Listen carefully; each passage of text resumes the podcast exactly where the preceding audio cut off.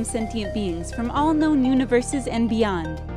It's time to activate your cranial downlinks and prepare to receive a raft of discussion on a cosmic ocean of science fiction and fantasy topics, interviews with local area genre devotees, and insightful prognostication by our soothsayers of science fiction, our forecasters of fantasy, and any other beings that happen to get caught in our gravity well. This is the Galactic Driftwood Podcast.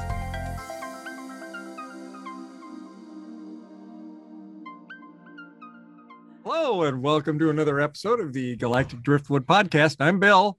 I'm Linda. I'm Seth. Charles. I'm Jenna. I'm Chris. And uh, we're going to be talking about some fun stuff today. The new uh, Kong versus Godzilla movies out on HBO. We're going to talk about that. Talk about uh, the Irregulars, which we just watched the last episode of that this past week, and the Nevers. Sorry, Nevers. I keep saying the Nevers. Nevers. I think it's the Nevers uh, The starting Nevers. uh, on HBO. Trying to make it more no. exotic. yeah, is that on HBO or is that on? That's on Disney, I think, isn't it? Mm, Netflix. Yeah, I been No. I think it No, is. Nevers Not is Netflix. HBO. Netflix. HBO. No, it's not on Netflix. Irregulars is a British crime drama. No, I'm talking about the Nevers. Oh, Oh. Nevers. Sorry. Yeah, we'll get our facts straight for the We'll audience. get, we'll get it straight. point. That's Linda's job as uh, archivist for the show.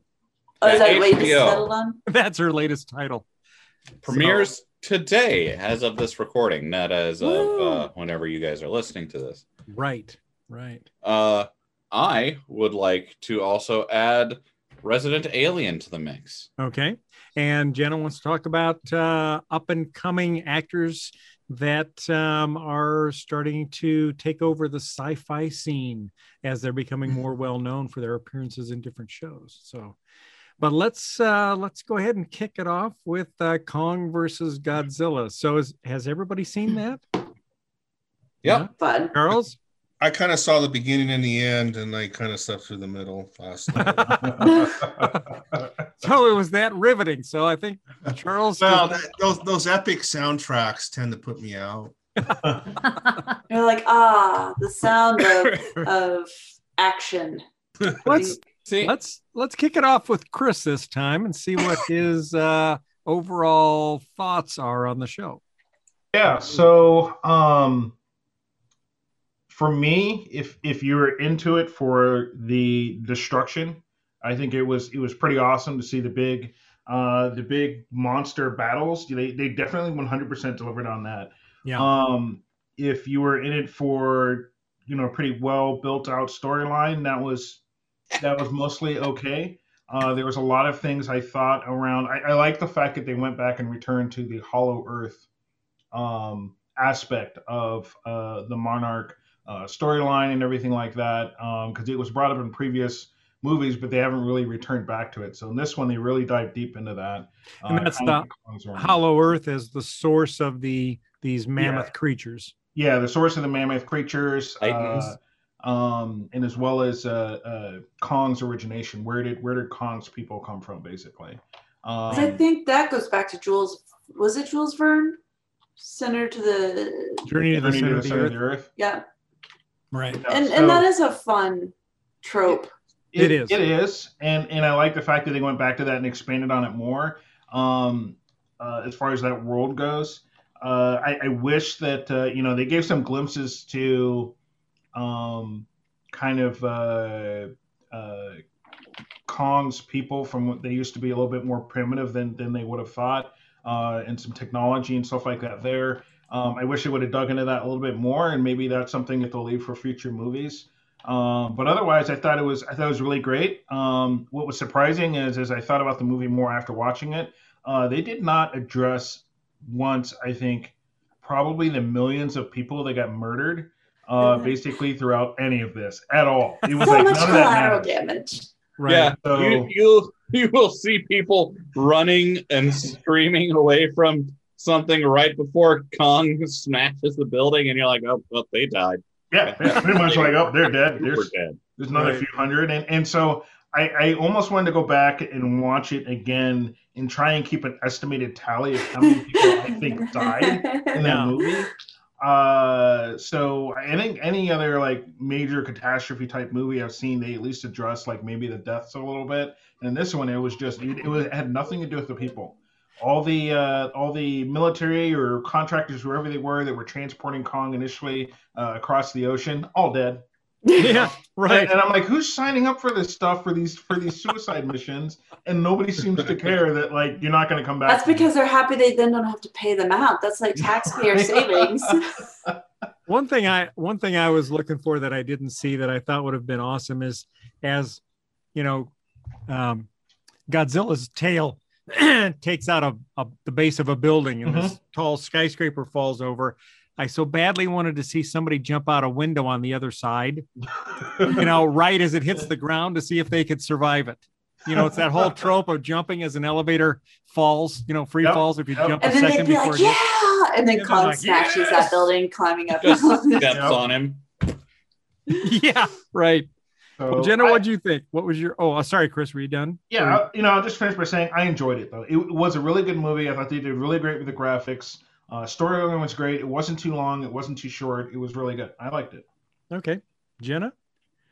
I was glad it was just entertaining that you could, Yes. and people seem to be entertained with it because I kind of get a little irritated that people like, oh my god, this sucks so bad. Like when the other Kong movies came out, there was Yeah. a lot of like criticism and stuff. I'm like, just enjoy it. It's like that. The, the had good computer. It's Graphics. not about in depth drama. It's Yeah. just Right. Just just Mhm. Kong smash. Giant Yeah, monkey enjoy it for punch what it is. giant lizard things. Yeah. Yeah. All right. So I mean, that's I think Chris pretty much summed it up like my philosophy pretty well. And I think it's okay. We need to let movies just be fun sometimes. That's why I'm a big fan of the B horror movies. Is it the greatest graphics or you know actors? No, but you get a good myth. I like I love a good mythos. yeah. Seth. I I had a great time with it. I thought it was a lot of fun. Like there, there were so many parts where I was just like, this is so dumb.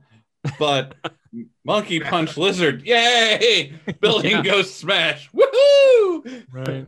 Because before this even came out, there was this whole argument like Godzilla, if you look at the scales of the fiction, uh, could carry Kong and a baby holder. So there's no way Kong would win. So Right. Just make Kong bigger. Problem solved. You got a movie. I thought Uh, for sure. Um, I kind of expected Kong to really um, um, topple Godzilla on land, but I figured in the sea it would be definitely Godzilla's battle to be won. But it seemed like Godzilla just, you know, took him no matter where he was. He he land or sea, Godzilla's the the king of the beasts. Well, I mean, Kong, Kong had a hard hill to climb with that atomic breath. Yes, Yeah. that's true. But he It- did have his. So what was that axe thing? It Yeah. looked like it was made out of a scale from Godzilla's back. Oh yeah, you know Ah. what? I didn't even connect that to Yeah, now. a- To yeah, me, it looked good like it was machined or something. Which would explain why he was able to use it against Godzilla. The way Yeah, he did, so. like you guys saw that, like when he like, and this is another part that's just like, what, why, how? Yeah. But like there was that indentation for him to put the axe Yeah. in in the ground, Mhm. and then it lit them all, all these axes up, and it was in the shape of a go- great big Godzilla glowing. Oh, there you go. Right. Mhm. So I don't know. Maybe Godzilla is like the god of the monsters, and Kong is just the king. So as you can see, he uh-huh. does get bigger over time. Yeah, and that's so on the axe part with like when they when they find his home world and it looks like there's even a throne there for him. I kind of wish that they could dive into that a little bit more, but maybe that's left for like a future movie or something. But that's kind of like okay, so we've we've gotten a Hollow Earth, we find where he comes from, but then there's like there's all this history there that we kind of have to fill the blanks on a little bit. Right. Um, that would be nice to kind of know. So maybe there's a prequel that comes out or something later, and, and that, that right. kind of Or maybe, that. or yeah, or maybe even a uh, a little bit of a story as to what happened to the rest of his species. Right. He seems to be the only one left. So Mhm. yeah, I actually didn't watch the previous Godzilla movies just because I didn't make it to a lot of. I didn't have like HBO Max and didn't make it to these movies in the theaters. So Well, that's what I was going to ask because I haven't missed the middle of this. I remember the end of Godzilla. uh, oh boy, Nice. he slept through the middle of that one. yeah. No, Yeah, no, so- no. At the end of the end of Godzilla, Godzilla in the last movie was solving all the world's environmental problems through his existence for some reason. Are you talking about the Matthew Broderick one? Because there's been, uh, I It think, had at the same, it had the same straight. It had the same girl in it.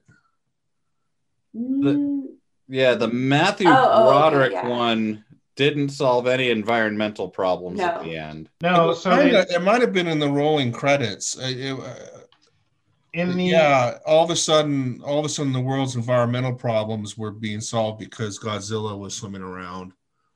No, that was more of um so that was the last Godzilla movie and they were basically leading to you know, he's there to keep balance with all those other monsters that were around. That's kind of what his purpose is.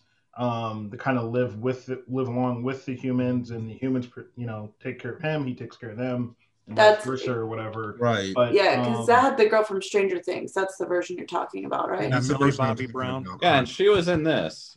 Yeah. yeah, You know who I thought really gonna shone in this was the um, the uh, uh, deaf girl that uh, did all the signing and taught Mhm. um, King Kong sign language. Mhm. yeah. Um, I thought that was underutilized a little bit because um, she could instruct Kong to do things, but um, he mostly just responded with grunts or roars. You know, I mean, it would have been nice if he would have been because they they do teach monkeys sign language. He did Yeah. do some He did do signs. that. He did. He did Yeah. do very Oh. briefly. Home. okay. Yeah, when he was talking about home, because because she was trying to oh, understand. Oh, that's right. Yeah, That's and, right, and later on, there's a conversation they have on the ship where she asks, you know, Yeah. how come he didn't tell me he can understand sooner? And Right. she's like, he didn't want you to know uh, because he Right. doesn't, you know, he doesn't necessarily trust them. But I do think they could have had more more interactions later on because it was kind of like they, they did that and then they never really went back to it. Yeah, So- it I, I thought it would have been nice to um, uh, get a little bit more insight into Kong's thinking and thought process through the signing. Mhm.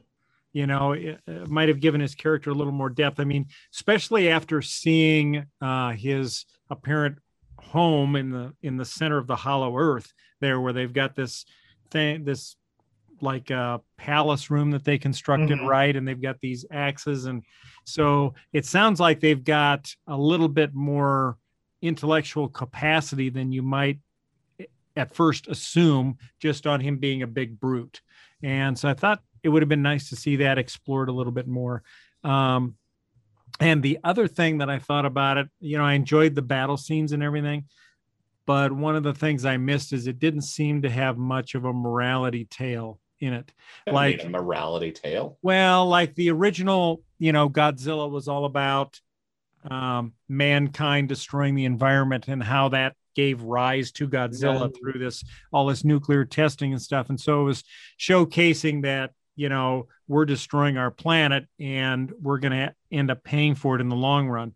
And then with Kong, it was all about um, man's cruelty to Mhm. other men and other creatures you know um they Well- got they got again you know godzilla seems to have a thing for the ladies because he always you know ends up a lady always gets him You mean know, Kong?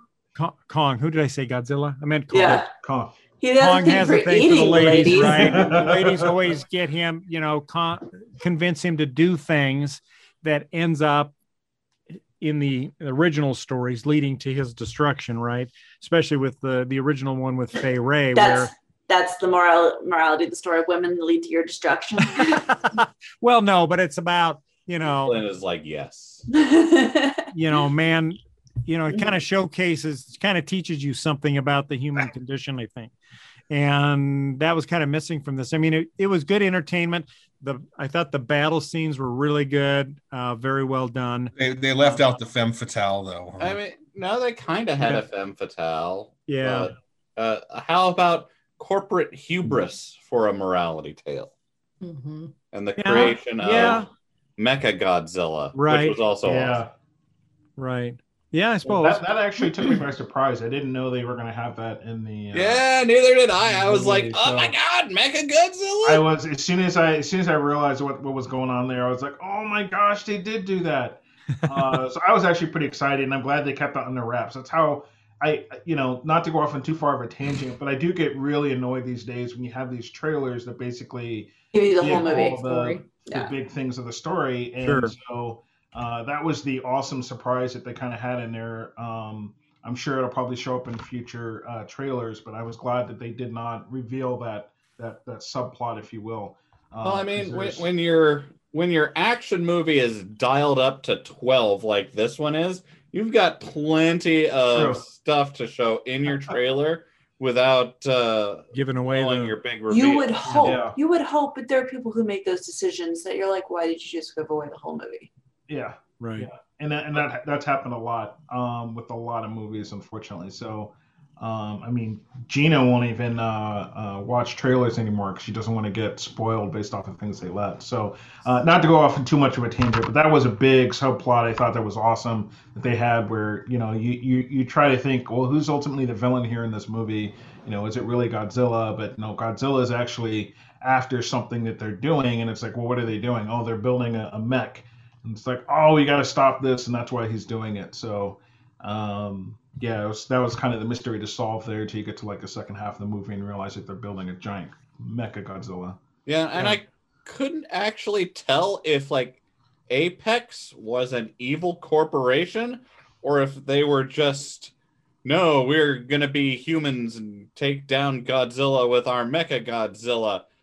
But where did Apex get their money from? Oh, you know, it came from government. Elon Also- Musk. Like they had their own they had their own navy. They had a giant pyramid built in the middle of Hong Kong. Mhm. They have like you see them going into the hollow earth for the first time and the whole like entrance is just like these huge building sized pillars of shit and it's Yeah. like the hollow earth is still supposed to be some sort of secret that this one scientist is discredited for thinking about yet thousands and thousands of people had to build this shit So I will say I, I thought it was pretty interesting that uh um on the Apex side of things where um oh my gosh, I just lost it. You were touching on it earlier and I totally just lost it when it comes how to much Apex. money they must have Uh Well, not only that, yeah, well, okay, so I thought that yeah, I thought that the spin they were going to have was that they were afraid for Godzilla and needed a way to defend themselves in case Godzilla did something they didn't want him to do or whatever. So I thought they were working on defenses or something like that. Uh, but that wasn't really the angle. They were just like, "No, nah, we're going to conquer Godzilla because we've always got to be the biggest and baddest." You yeah know? And I'm like, "Well, that's just kind of dumb because the apex species yeah, like like if if you think about all the other battles that Godzilla had, all the all the casualties that you have, right? The collateral damage. It's like, what did you think was going to happen when you were Right. doing this? Like, how did wh- where did you imagine this battle taking place with your Mecha Godzilla? It was going to happen in a city somewhere. Yeah. No, that's, so- they had the longing in, in mind. Insurance, man. So now, if Yeah. these things exist, insurance is going to be a lot more expensive. But I'm the sure- battle happening in Hong Kong led to one of my favorite scenes from the movie. Well, I had a lot of favorite bits, but Mecha Godzilla just like tearing his way out of that mountain was awesome. I think Was. uh, Japan was probably happy to see uh, Hong Kong be attacked instead of Tokyo uh, in these movies. They, they, they need a little reprieve. But just just a little. So I had a question about. Um, so at one point in the film, you see um, Millie Bobby Brown's character uh, with that conspiracy theorist guy, and they get down into sub-level 33 of this. Um, in you know, Florida. yeah, Yeah. in Florida. In Florida. Um, and they're you know sleuthing around trying to figure out what's going on. Then all of a sudden, these alarms go off blaring, and they run into this chamber filled with these like egg sacs of creatures. And I'm like, you know, at the first sight of the egg sac, I would have gone the other way. I would not have gone into that room. And they all go into the room. And then, of course, with the alarms blowing, then, all of course, you know, the doors slam shut and they're trapped in there. And they don't seem particularly horrified by it. And I'm thinking, oh fuck, they're they're gonna irradiate these sacks. They're gonna hatch and they're gonna chew chow down on these guys. Yeah, That I that was didn't thinking a happen. similar thing. Yeah, uh, that didn't happen. Fortunately for the for the uh, characters, but uh, I'm like, why would they? Why would they run in there? I would rather be caught and put in a holding cell than be trapped in a room with egg sacs. And what was the whole egg sac thing for? I mean, Yeah. they, they sent the that whole chamber to Hong Kong for what? Well, yeah. So when they got to the other to side, I get think them was there, they to were get them to Hong Kong. That's And what were the egg sacks for? I mean, they just never explained it. They doesn't didn't matter. explain it, but my guess was that they were they were there. They were they were shipping it across to use as target practice for the Mecha Godzilla or whatever. Because when when they get to the Oh, final that could be. that's what happened. So my my assumption was. You know, they let those things hatch and grow, and then they set. You know, they use them as um, target Target practice, practice for will. Mecha Godzilla. Yeah. Like They- that they one lizard grow- that came out that he battled, right? But then, but then, what I didn't understand is, okay, did you have to uh, transport them? Like, why Right. are you growing them? Like, where are you getting them from? Because why don't you just have them there instead Direct of building what I'm assuming is a trillion dollar elaborate underwater transport system? Yeah. You know? Well, it'd have to be again, right The through the, taxes are better in Florida. it'd have to be right through the mantle of the earth, I would think. I I was gonna Let's say talk about that. monsters are just monsters just grow better in Florida. So, so to get to Hollow Earth, they had Look to at their governor. follow Kong through this weird, bizarre maze that changes magnetic fields and all this stuff. Um, and it was a doozy on the way down. And then somehow later on, when Kong, when Godzilla responds to uh, Kong basically putting the axe into the thing, Kong blows a hole through the earth down No, to Uh, like Godzilla did that, right? or Godzilla, Yeah. yeah, blows Yeah. a hole through the earth all the way down there, and then they just fly up through like it's nothing. Right. And so that that part I didn't quite they, they do experience it. They just didn't. Uh, yeah, like the- they, they had the gravity inversion thing again. They just didn't. they, really they didn't go. show it or whatever, but it just seemed like you could look up at each other directly through, whereas Yeah. before it was kind of some weird. Yeah, some weird like thing you float warp speed kind of thing. Yeah, yeah. and I was So like, there's somewhere a physicist is just angrily throwing his beer at the TV.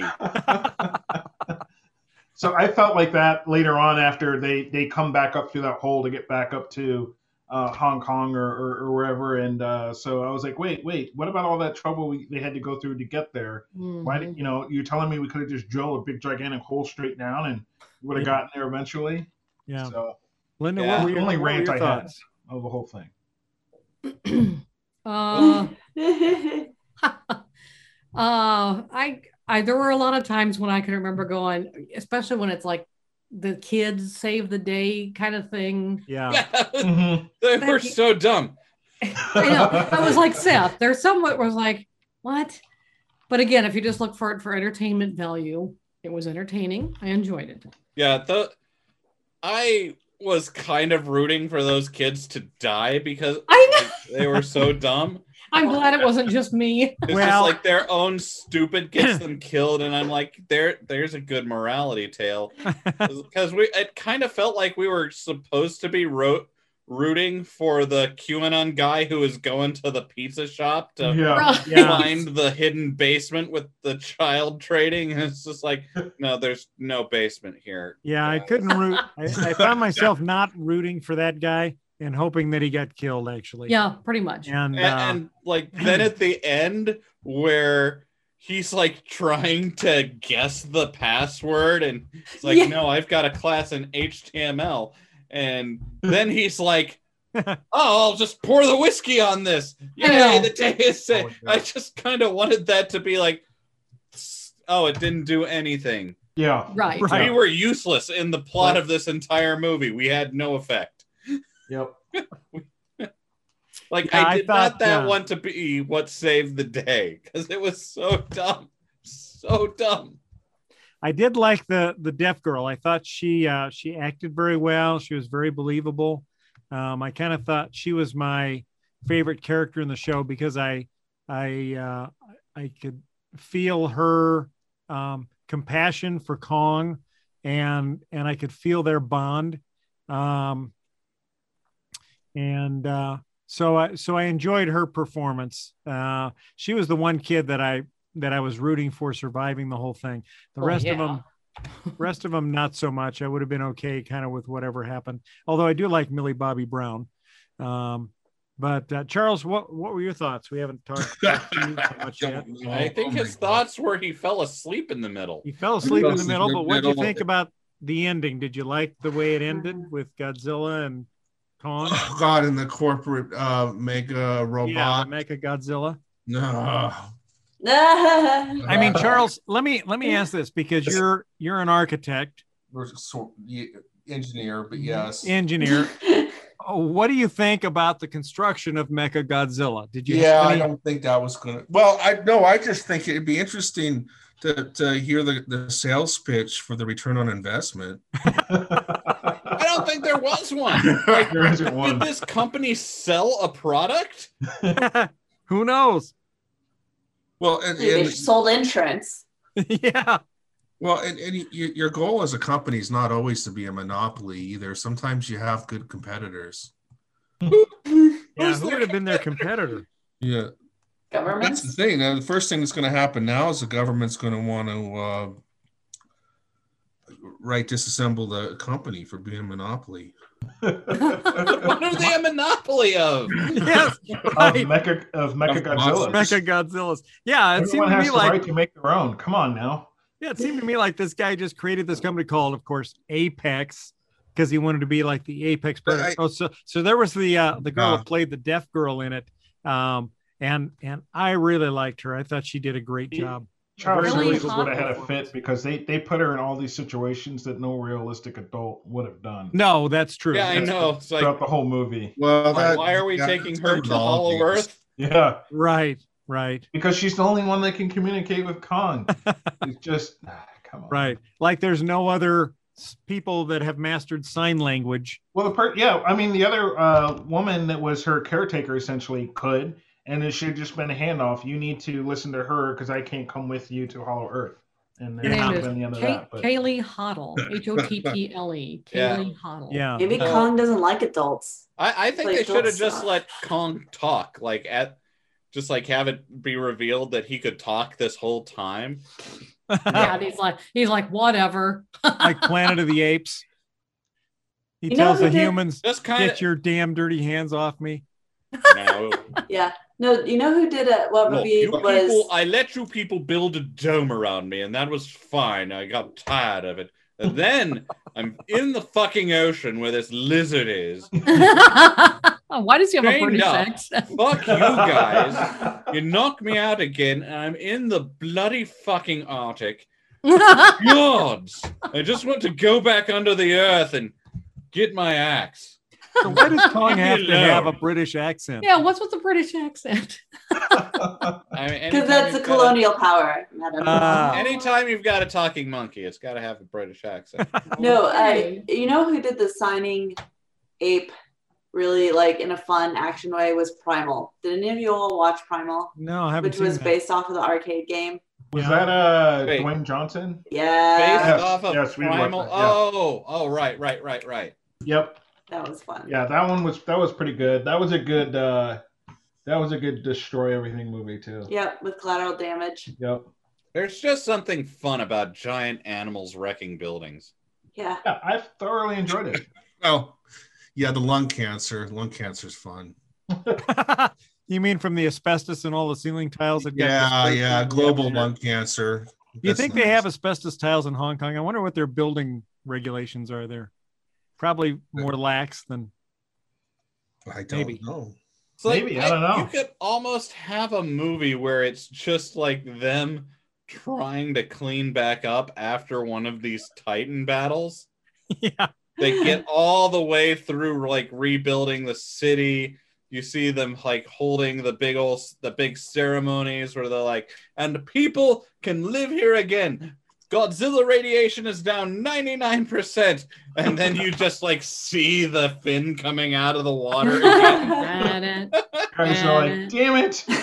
you know who actually kind of addressed that in a way? Um, was the first Tom Holland Spider Man movie with all the people taking the technology from the big blowout yeah, battle it of was the fallout Avengers. From all that. Oh, yeah, yeah, the fallout from that, the rebuilding the city, they kind of address some of that. And Yep, You had how there becomes a black and these market. goods that were supposed to be Mhm. turned in back to the government and all this stuff that were being traded and yep, yep. you get super built the rise of the super villains because they're Mm-hmm. they have they're getting their hands on this technology.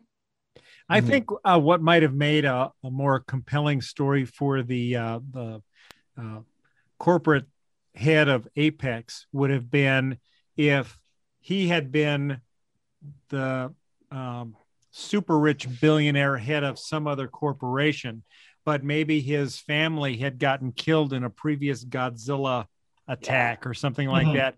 And he decided to dedicate his company's resources to finding a way to combat Godzilla or to get rid of him or destroy him or whatever because he holds that kind of a, a grudge against him. That would have made more sense to me than just it would have made that- more sense, but it also would have been cliche to like a lot of the other. I suppose. Uh, it, I you know, like Batman being pissed off at Superman because Nah. poor Yeah, ma- making people- sense wasn't a part of this movie's goals.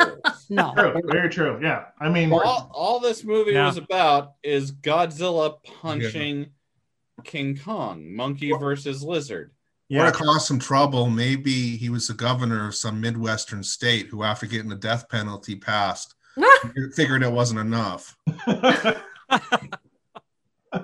Oh, in a Yeah, sense, I know you're making a a, sense, reference sort of a to morality Ricketts, play. but I don't think Ricketts is anywhere near smart enough to do anything like make a make a No, he because he can't make legal deci- like financial decisions. if he could, he'd legalize pot. Mhm. can't make any sort of good That's a- decisions. that's a or he gateway just drug. You Completely can't talk about lean into the Lex Luthor vibe he's trying for.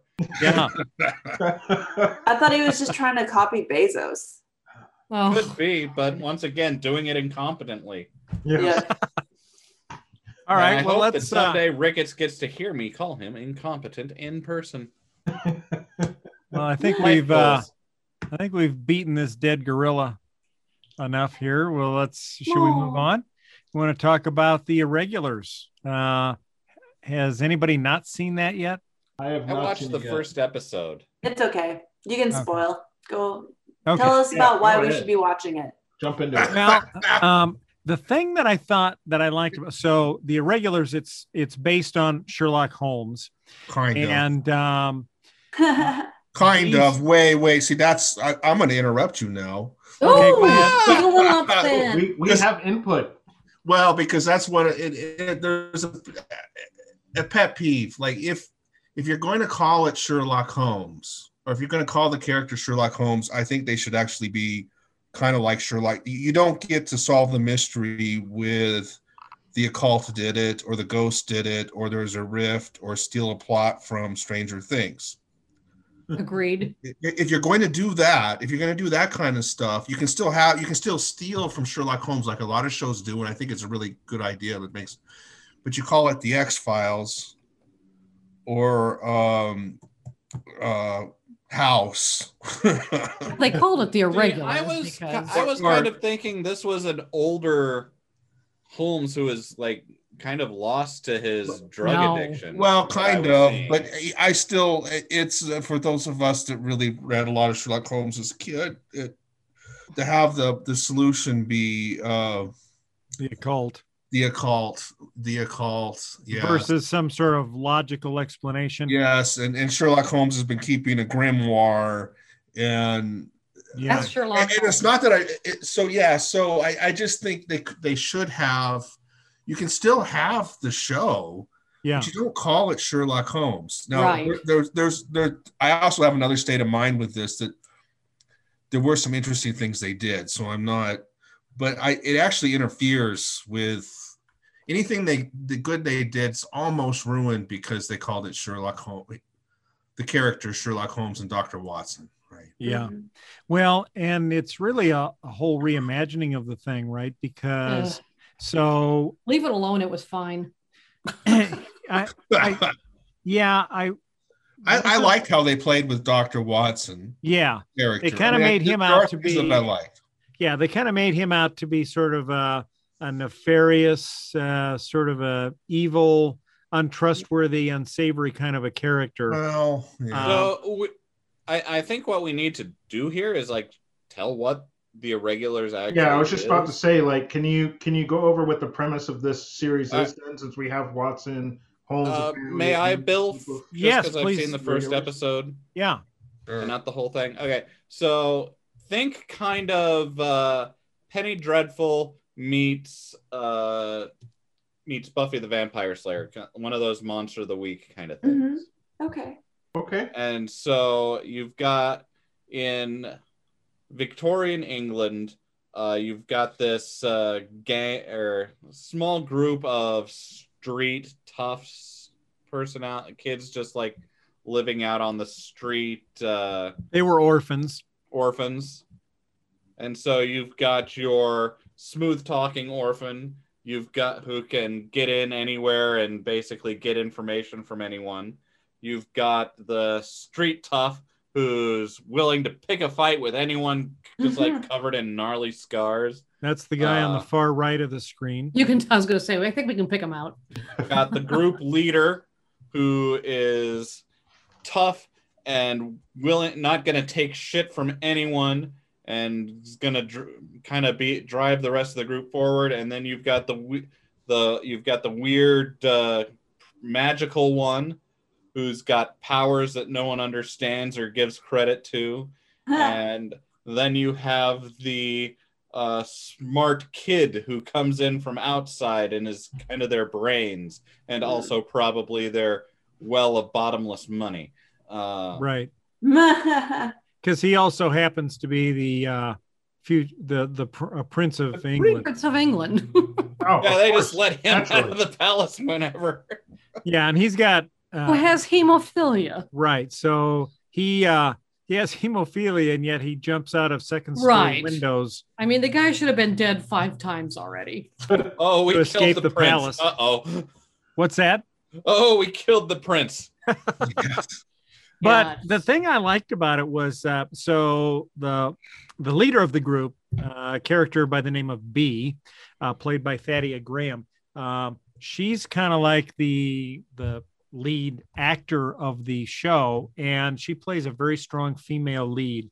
And I thought that was really refreshing to see that because so often you see, especially for that time period, strong uh, male actors. Um, in in the lead roles. So this has got a female in the lead, and there are a number of good, strong, well written female characters in it as well throughout the show. So um, I thought that was refreshing to see that, and I think um, we're going to see uh, probably the same thing based on right now. I'm just basing that on the trailer that I've seen for the Nevers. Uh, which starts today, but um, I, it's kind of refreshing to see that. Um, and I did like the the twist in Watson. Um, I wasn't too happy with the way they played Sherlock because um, he's basically a morphine addict uh, in this, and um, That part was okay, but we're okay with that. I mean, they, they didn't cover. I mean, uh, the, the real Sherlock preferred, I, I believe, his cocaine, hmm and but uh, Yeah, Having a bad day, and I'll do some cocaine about it. So how much is Right. how much is this show revolve around Sherlock and So, very little So, really around well, Sherlock. Well, yeah, Watson hires the group of kids to go into the seedier parts of London and uh, do uh, or investigate things that he and uh, or he and Sherlock can't because they're too uh, high society and they aren't won't be accepted in those parts of town. But uh, Watson really hires them to uh, check out these supernatural things because he knows that the one of the girls in the group has supernatural abilities. well, and Sherlock Holmes is on a 14 year bender. Right. Right. Because he lost his he and he uh, he lost his love uh what 10 or 14 years ago whatever the time Something is like it, yeah. uh to a similar um, occult phenomenon and since that point um uh, there was a there was a, a climactic event that happened back then and he actually chose to save watson instead of the love of his life and Oh, so that sent him into this you know 10 plus year Mhm. bender right and um, the, Watson just wished he would have died. watson wished no watson Well, Watson uh, just seems like is done with everything. and It's just like well, fuck everything. Well, Watson, Watson's Watson loves Sherlock Holmes a whole lot. he does he loves him a whole lot in this one a whole, whole uh, lot. Like how whole whole lot? a whole whole lot we've like seen more- those subtexts in Sherlock. yeah Yeah, like more yeah. than anything but so uh, that, that part I thought was good. I like I like having subtext, even. yeah i the one thing i didn't really care for was the fact that they kind of downplayed sherlock's insight and intelligence Yes. throughout the show Mhm. um you know the the one there was one example that kind of struck me as like you know they didn't really need to do that was where you know they're in a group kind of talking about this occult thing and where do they go next what are the next steps and um, sherlock's playing the violin by the window in his study you know and and he says well i propose we just wait and let something happen and uh so everybody's like Sherlock, "Wait- Holmes. yeah wait wait and let something happen Yeah, You but know, then something did happen. yeah And people are- nobody said no shit, Sherlock. Well, that Yeah. was well, and the, and the whole city of London's descending into chaos. Well, then all of a sudden there's a knock at the door, and the you know uh, housekeeper or whatever comes in and says, "Hey, I have Inspector uh, Lestrade from uh, you know um, Scotland Yard here," and Something's happened. yeah, and he's like, "Okay, this is what I knew," you know. And so everybody's impressed, thinking, "Oh, you know, he's he's right on the money." So that gets him going on to the next leg. But as they're leaving the the uh, the room, there, Watson says to him, "Yeah, they everybody else kind of may be impressed by that, but I know you saw the guy coming from when you were looking out the window playing the violin. So you know, don't act like you're all highfalutin super brain, you know, He's kind like, of a thing Damn here. it. You know, This So is my it was- deal. it was that kind of yeah, it was that kind of deal where they no, kind it of was awful. He got the uh the tea the the his uh deductions due to the tea he was drinking wrong yeah, right, in one of the scenes. right. He, That was another Mhm. scene where he's he he's, misjudged uh, the tea. He's going through kind of withdrawal symptoms because they've got him chained up and he can't get to his heroin stuff. So he's going through withdrawal, as, and she's bringing him tea, and he's sipping the tea, and he said he he's asked her where he was, and based on that, he knows that the landlady that owns the building has a favorite kind of tea, and she always shops at this market, and her. You know that market specializes in this type of tea, so this is the type of tea, and blah blah blah.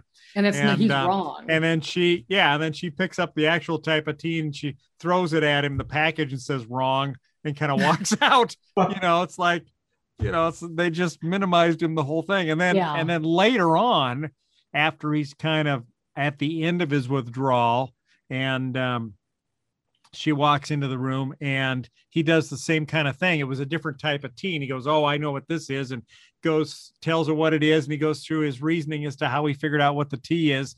And she grabs the package off the table and the camera shows it. And he's completely wrong, of course, Again. again. And, but she tells him he's right, you know, tells him, Yep, right on.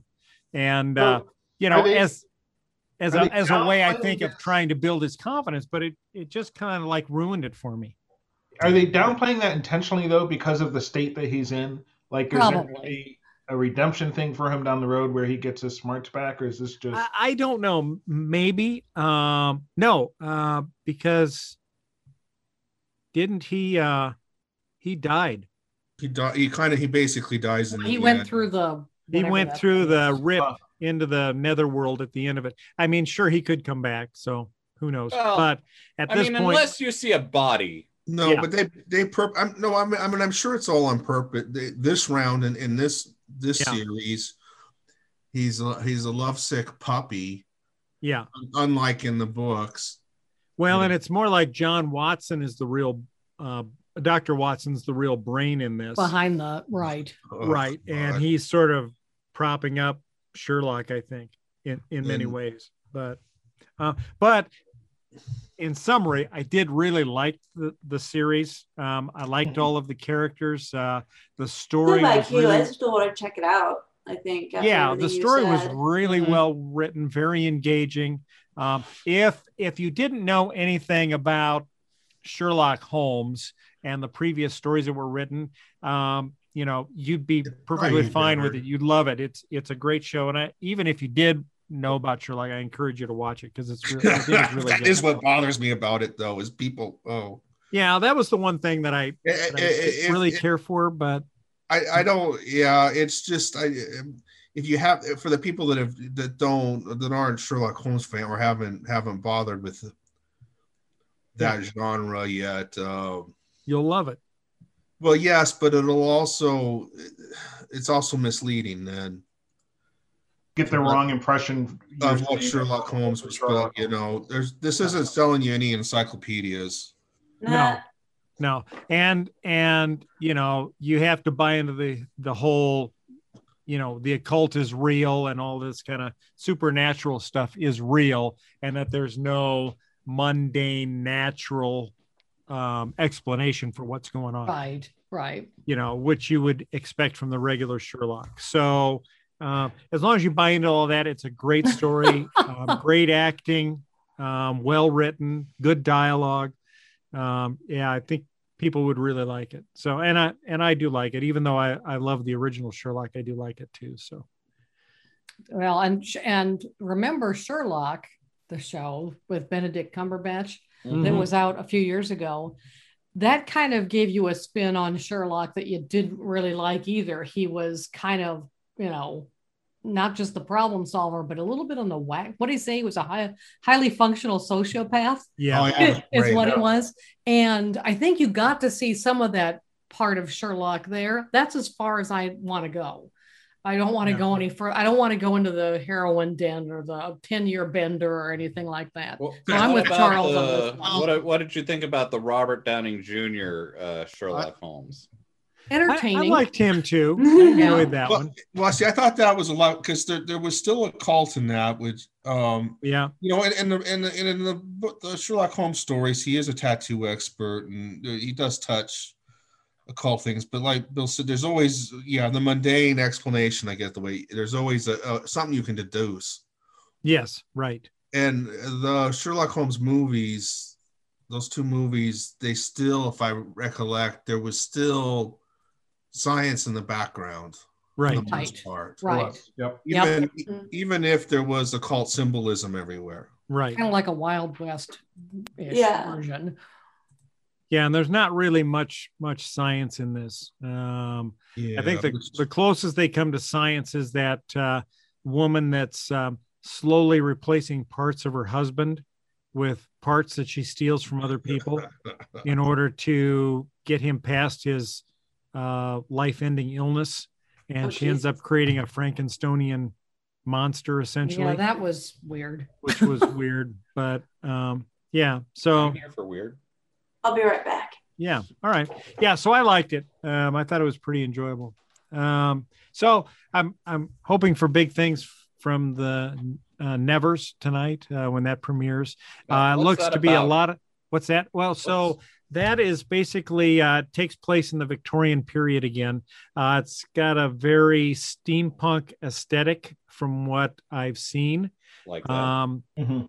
and apparently there's some sort of a UFO that flies through the skies of London, and these little orbs of light come out, and they um, descend on um, women throughout the the city of London, and uh, these women all develop these uh, different powers, uh, whether it's manipulating fire or you know telekinesis or whatever, and um, there's a uh, a woman that kind of takes the lead and kind of creates a sort of um, um, X Men esque.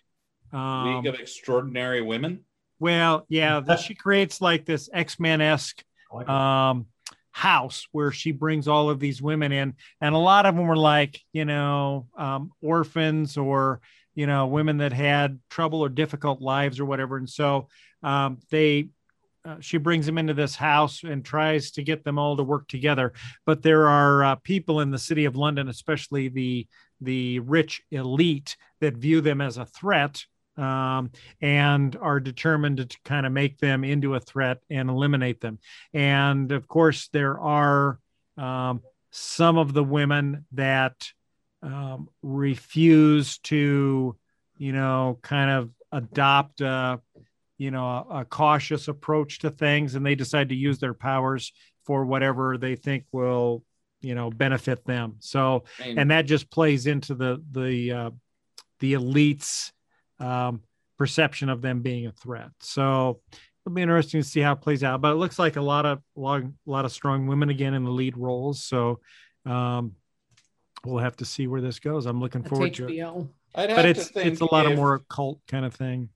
Yeah, I'd have to think if you were a woman in a, a woman from the lower classes in Victorian society, and all of a sudden you could control fire, hmm you're gonna burn some shit down. Right. Right. Uh, or they're going to burn you as a witch. Like that's not right. that Well, far what from if- witch burning. If you control fire, like, mmm, toasty. Now it's your turn. Whoosh! yeah. Right. Right. See how well that goes for them. yeah. It doesn't Yeah. mean they wouldn't be stupid enough to try. Let's be honest. She's a witch. She's a witch. Please don't make her angry. yeah. Right. Here we go with the British accent. again. Well, and and Well, they are know. in like British places, so it works Yes. this time. Yeah. yeah so you can see the one woman on the right in the image there she's manipulating fire um, i'm not sure what all the others powers are exactly um, One but- appears to have umbrella powers. yeah. yeah i think Pew, she's the one that creates the the home for all these wayward women with powers and tries to protect them and get them to work together to try to better society if you will um, and then there's of course some women that are evil um, that she'll probably be um, going head to head with to try to keep them from ruining it for the rest of them but uh, but there's also these corrupt elements in London society that are trying to get rid of them because they see them as a, a threat to their masculine authority sort of Well, thing. So- duh, that's exactly what would happen. Women had a place in this Sure. period, and so that would be a, a big threat to them. I Right. mean, that's Right. still a threat to some people now. true Yeah, and the ability to throw lightning bolts would tend to upset that power structure. Yeah. indeed I will say I've I've enjoyed the uh, um, invasion, if you will, into the Victorian eras of sci-fi and fantasy. Yes Mhm. We, we have a lot of Victorian era type shows out there. You got your you know your Bridgertons and and, and stuff like that. Uh, but I'm definitely enjoying the the sci-fi fantasy invasion of that. Well, I think they're trying to, you know, as things are opening back up. Steampunk was really popular before COVID. It was getting more popular. Books, Yeah. cosplay, convention. So it's like it seems like they're as things are opening back that up, they're trying to reinvigorate these these things. Yeah, and I'm I'm loving the effort, and I can't wait to for the ones that haven't watched it to jump into these because they're all kind of set around the same era, different takes on different things going on there. So I'm I'm excited for it. Yeah, and, and I personally just love the steampunk aesthetic, um, especially when it comes to gadgets and you, Bill? gizmos, all the brass and the gears and the you Yeah. know baubles and everything that light it up and and what they do. I just think it's uh, there's a, a craftsmanship to it that you don't necessarily see in a lot of futuristic sci-fi.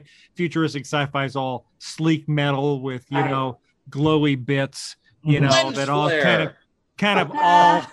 yeah Glowy bits. yeah that kind of all fit seamlessly together and then you have this you know steampunk victorian era aesthetic where you've got all these knobs and physical buttons that you push and throw and twist You and, turn a handle, you see things like gears move. right right right that that has a certain appeal for me so Mm. it's uh the craftsmanship from uh from the perspective of the the the studio artisans that are building this stuff you know to make it look like it belongs in that period and that it actually has function and that it looks like it's got gears in it that move and everything i, I love that Plus, the costumes are always so much more fun. Like True. with with like Star Trek, it's like everyone's in a one piece Unitard. Starfleet jumper. Yeah. And uh, when when you've got steampunk, you can have like these dresses with these uh, with the nice with the hats, the fascinators, Sure. and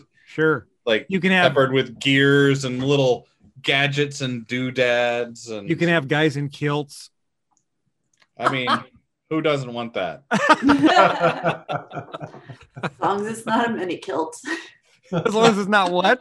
a mini kilt. Mini Mini kilt. kill. They make Right. those? They Yes. probably do. Well, I suppose depending upon your def, depending upon the guy wearing it, any kilt could be a mini kilt. nah. nah. Yeah, we won't Uh, go there. Well, but yeah, it, it looks good. I'm excited for that show. So, are there uh, agenda? So, you wanted to talk about uh, actors that um, are coming up in sci-fi that are starting to make a name for themselves in the sci-fi field that maybe we aren't readily familiar with. You want to go into that a little bit? So uh, I would just say if people are, you know, sad that The Mandalorian's done, but you love like Pedro Pascal, uh, Ming Na Wen, because she's getting a lot of uh, light right now and attention, you know, former voice of Mulan. She's in uh, Battlestar Galactica. Like, there's a, like, look at these actors that you really liked and check their IMDb profile because I think there's a lot of actors that, you know, we're used to saying, oh, yeah, Karl Urban, King of the Nerds. And I saw an article about, like, you know, Henry Cavill, King of the Nerds, built his own computer. He's been in The Witcher and he's Superman. Oh man, I saw that video of him building the computer, and I want that computer so bad. so um, I think there's a lot of opportunities for people to get their sci-fi nerd fix. I know there's stuff coming out like you know the Nevers and things like that, but these people are also in a lot of other things that would be worth checking out. Like I really liked uh, Pedro Pascal in uh, Prospect because What was that about? kind of- it was like a basically a futuristic gold dig where this father and daughter go to some planet Oh, I meant to see that, and I never did. I think it's it's on Netflix, but uh, I think that's where we watched it. But basically, uh, they go out there because they're trying to get a substance to help pay off their debts, Yeah. and they run into some mercenaries who want the same thing because it's supposed to be a big dig. Uh, And and it's it's really cool because it's the sci-fi, it's the future, it's space and lasers, and but it's that that human getting back to the roots of it's not perfect future yet. It's Sure. obviously this transitionary period where stuff doesn't always work. right. That the technology, like that, you have to wonder about what. Because an element that I really liked that they took into account was the oxygen on the planet is not just healthy; like it's toxic. Ah, So they have to have these breathers and share breathers that have filters that get taken out. And then you have to wonder this dude's taking his daughter out and exposing her to these things because they have no other choice to get money. But you know, probably in 20, 30 years, she's going to have issues later. right. And that's what the people who will settle space will have to go through. Yeah. That's Yeah, I remember so seeing it. I remember seeing a trailer for that, and I, I really wanted to see that, and then I must have missed when it finally got released. So I'll have to look for uh, that. Yeah, I think it's on Netflix. Yep, it's. I think so. So yeah, check that out. But he was also in, you know, Wonder Woman 1984. Um, and like I I, said, his I liked his role in that in Wonder Woman. it was just so flashy. He was. He was like he could sell anything. That was just his thing. And he's been announced to be in the Last of Us TV show, um, which is a, That that'll be fun. yeah, he's going to be Joel Miller in that. Oh, he's gonna be video game. Joel. Okay. What's The Last of Us? I'm not familiar with that. It was a zombie video game, and Oh. it's but it like really epic, good story. Yeah. Um. Really dark. Yeah. Darker than uh, Walking Dead. Mm, Good I point. know, they're both equal dark. Okay. All right. But, But like in 2016, he was also in The Great Wall with Matt Damon. And that's a fun action movie that you just don't get much of. And, you know, Mm. ancient China, China, a group of European mercenaries encounters a secret army that maintains and defends the Great Wall of China against a horde of monstrous creatures. Yeah, that Yeah, was so- good. The Great Wall. In, in The Last of Us, the zombies are cordyceps zombies, where like the zombie virus is like this spreading uh cla- or not is spread by spores from these cordyceps fungus Yeah. and so the zombies are it, it's that uh it's that fungus that'll take over ants you know and basically make them do things to spread the Oh, spores sure. to other things Yeah. except it like mutates and gets into humans and so you've got these zombies that have this these like mushroom or fungal growths basically and they like as the infection pro- you've got the runny zombies that'll come at you but then you've got the people who've been infected for longer who have these huge like fungal growths and it's like uh it'll Pretty like, come out their eyes and blind them Oh, and so in the game, they function through echolocation. So you have these stealth Hmm. bits where it's really important to keep quiet because if the zombies hear you, they like z- center in on you. well, that sounds like an interesting take on the whole zombie trope. Yeah, and so a lot of some of the stealth portions will be you like throwing things to distract the zombies and get them in a different place. Huh. So it's it's um, that's I don't like people just because it's easy and they're being like, oh yeah, Henry Cavill, King of the Nerds. There's a lot of cool, there's a lot of fun movies and there's a lot of actors because it's taken time for them to build up. Like Sure. they've been doing a lot of stuff for a while. Mhm. So and I think the the first movie I saw Henry Cavill in, I think, was Frequency. Uh, oh, that's right. Yeah, Wasn't that with Dennis Quaid? Yeah, Mhm, that was pretty good. So that uh, for those that haven't seen it, that was a very interesting thing where um, uh, Henry Cavill um, is the plays Dennis Quaid's son, and Dennis Quaid was a fireman, and he got killed when um, Henry Cavill's character was just a, a small child, and um, and but his dad was into ham radio, and uh, of course Henry Cavill lives in the house that was his Linda, father's house. That that's not Henry Cavill. Hang on. It isn't. Well, Uh-uh. Uh, not Jim unless he was the kid's son. That's oh, Jim Caviezel. Oh Yeah. shoot, sorry. Yeah, I confused that up. But Frequency is still a very great movie. It is a good movie. It's a very good movie. Yeah, but uh, anyway, the the story is uh, um, he uh, for some reason he turns on the ham radio and starts playing around with it, and there happens to be um, um, a solar flare situation that's bringing the Arctic auroras much further south than they ever go, and uh, that Arctic aurora creates some sort of a, uh temporal uh, radio inversion thing where he his radio is now tied to that same radio in the past when his dad was still alive. And um, so he figures out he starts having this conversation with this guy who has a ham radio and he doesn't realize that he's talking to his father in the past. And um, when he does realize it it's just a few days before his father is killed in this fire. And so he's trying to find a way to tell his dad that he realizes who he is and to warn him about this possible uh, his possible death. And uh, so it's a very good show. I There's encourage actually a, a check it out. premiere a series that followed it. Oh, there was? CW. uh huh. Called Yeah. Uh, to, to do give you some credit though, like I totally did not realize uh, Henry Cavill was uh, Theseus in Immortals, Oh, like one of those Greek god movies that there was a a spurt of there for a while. yeah, yeah. Um, and he uh, he was uh, Humphrey in Stardust. Yep, I was going to mention Stardust. Oh, Small role in there, but yeah, he's Okay. Humphrey. You wouldn't know it.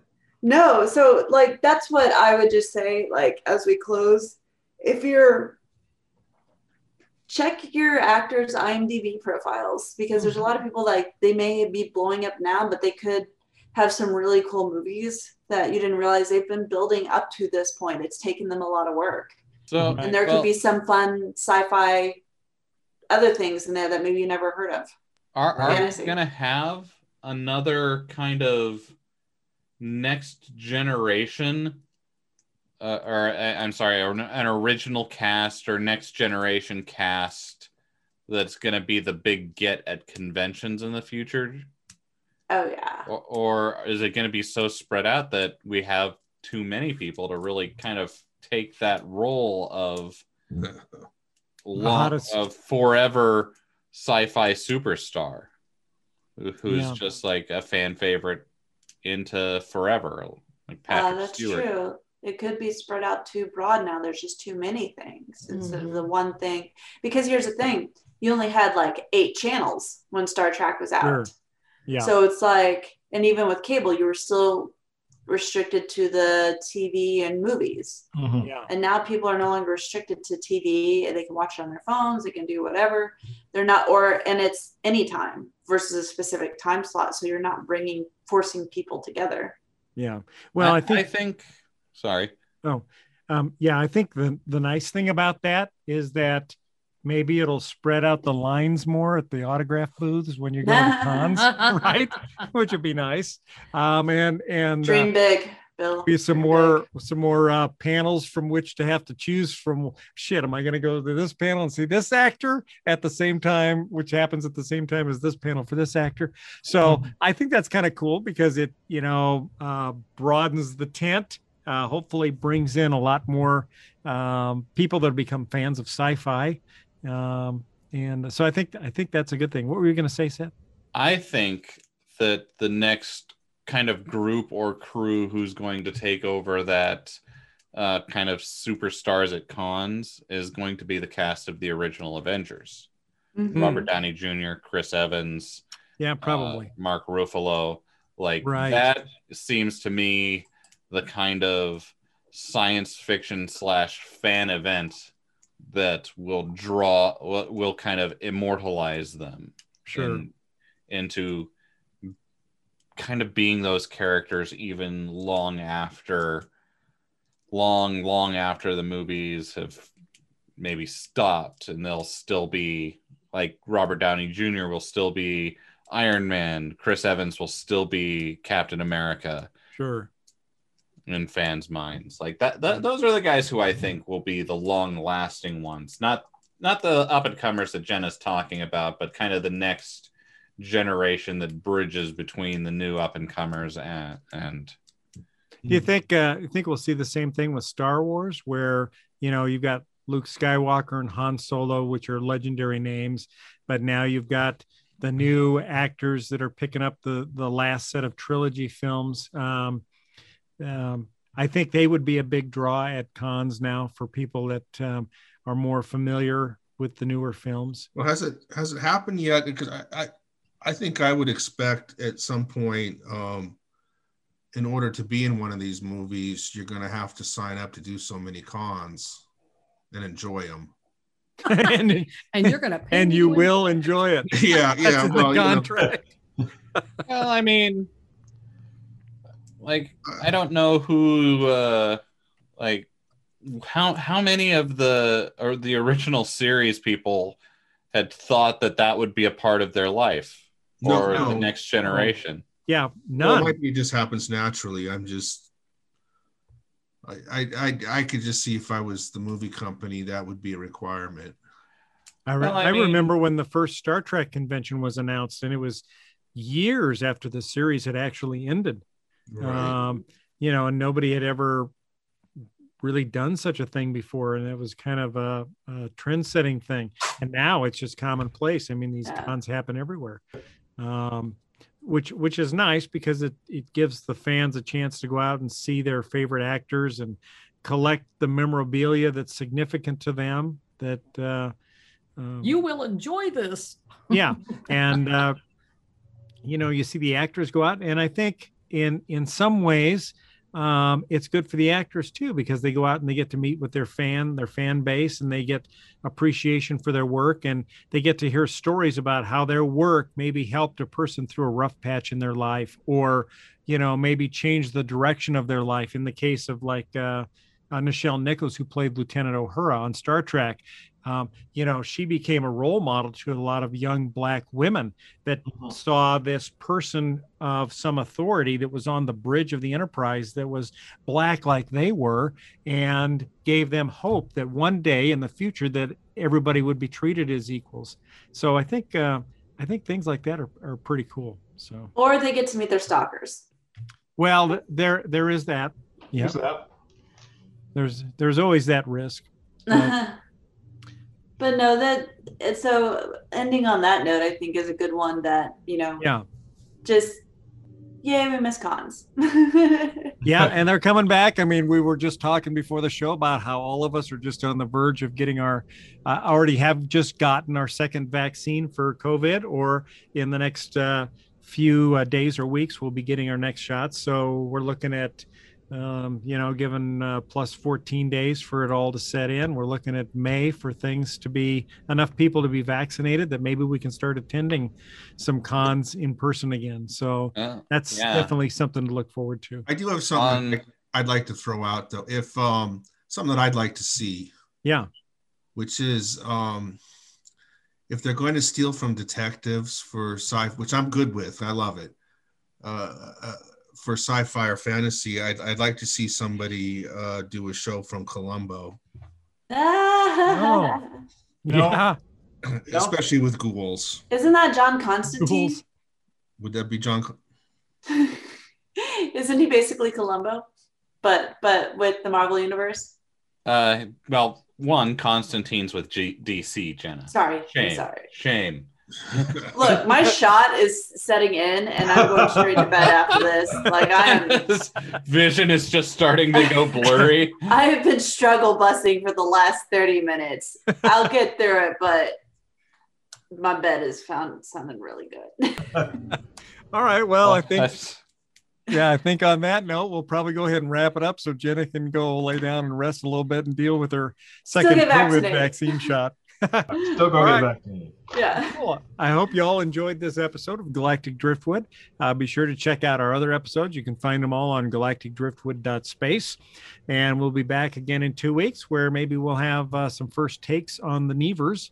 Uh, the and whatever- Nevers? The Nevers or the The Nevers? Nevers? Nevers. The Nevers. the Nevers. I don't know if I'll ever get over that. I'll probably always call them the Nevers, but maybe by then we'll have an official official pronunciation. So Yeah. anyway, thanks for listening, and we will see you all in a couple. We already weeks. have that official Bye. pronunciation. Never. Have a good one. Bye bye. Bye.